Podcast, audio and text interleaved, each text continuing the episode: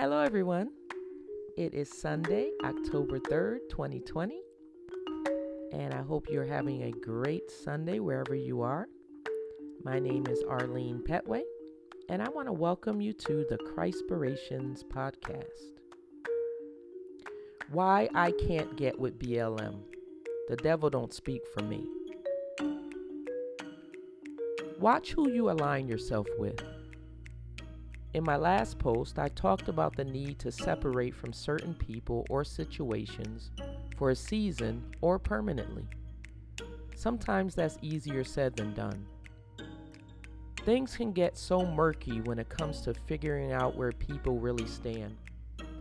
I have been surprised more than once when I found out that certain people's ideas don't line up with mine at all, not even close. You can go a while and unless you can get to the core of a person's thinking or belief system, you can be totally duped.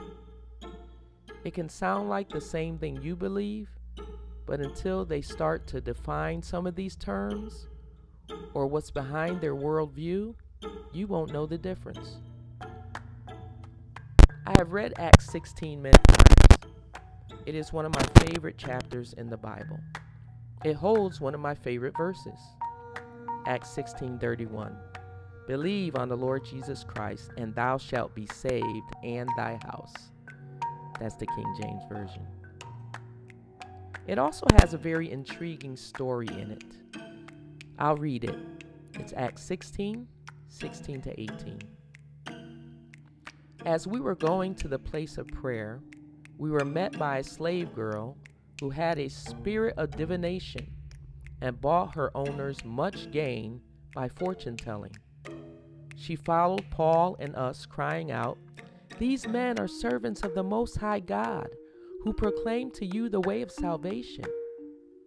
And this she kept doing for many days. Paul, having become greatly annoyed, turned and said to the Spirit, I command you to come out in the name of Jesus Christ and it came out that very hour. As many times as I've read this, and I never studied it before, but I always wondered about it. Why did Paul wait for days to cast the demon out? Why did the demon have the girl speaking the truth? What was going on? Well, I learned through studying today that the spirit of divination here is literally the spirit of Python. It was a snake like spirit or demon that was connected to pagan gods. Now, I could say a lot about the spirit of Python here. Just know for now that she wasn't a fake psychic like we see today. This young slave girl was controlled by a demon who told her stuff, who gained her favor with her owners. She was doubly enslaved and oppressed. She spoke the truth about Paul and Silas. Or did she? In my study, I discovered that the hearers would not have necessarily connected what she was saying to the true and living God.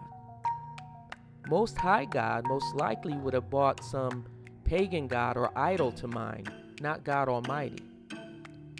This was a false witness. It sounded good though. Sounded like she was bearing witness to the truth, but she wasn't. So after some time, Paul had enough and cast it out, proving who the real Most High God was, and in the process, shutting down business for her owners. That's what ticked them off. They didn't want the truth, they just wanted the money train to keep rolling. Paul wouldn't have any agreement with this demon. It had to go. The demon did not speak for him. Don't align yourself with people or movements that sound good on the surface. There may be something nefarious behind it. There are people out there taking center stage that preach love and unity, but their real motives are hatred and division. Black Lives Matter is such a movement. There are demon spirits behind it. And you, Christian, can't afford to align with this. It's Antichrist, witchcraft, ancestor worship, hatred of God's idea for the family, and so much more. The devil is behind this. Don't take my word for it. Do your own research. But I'll tell you what, the devil don't speak for me.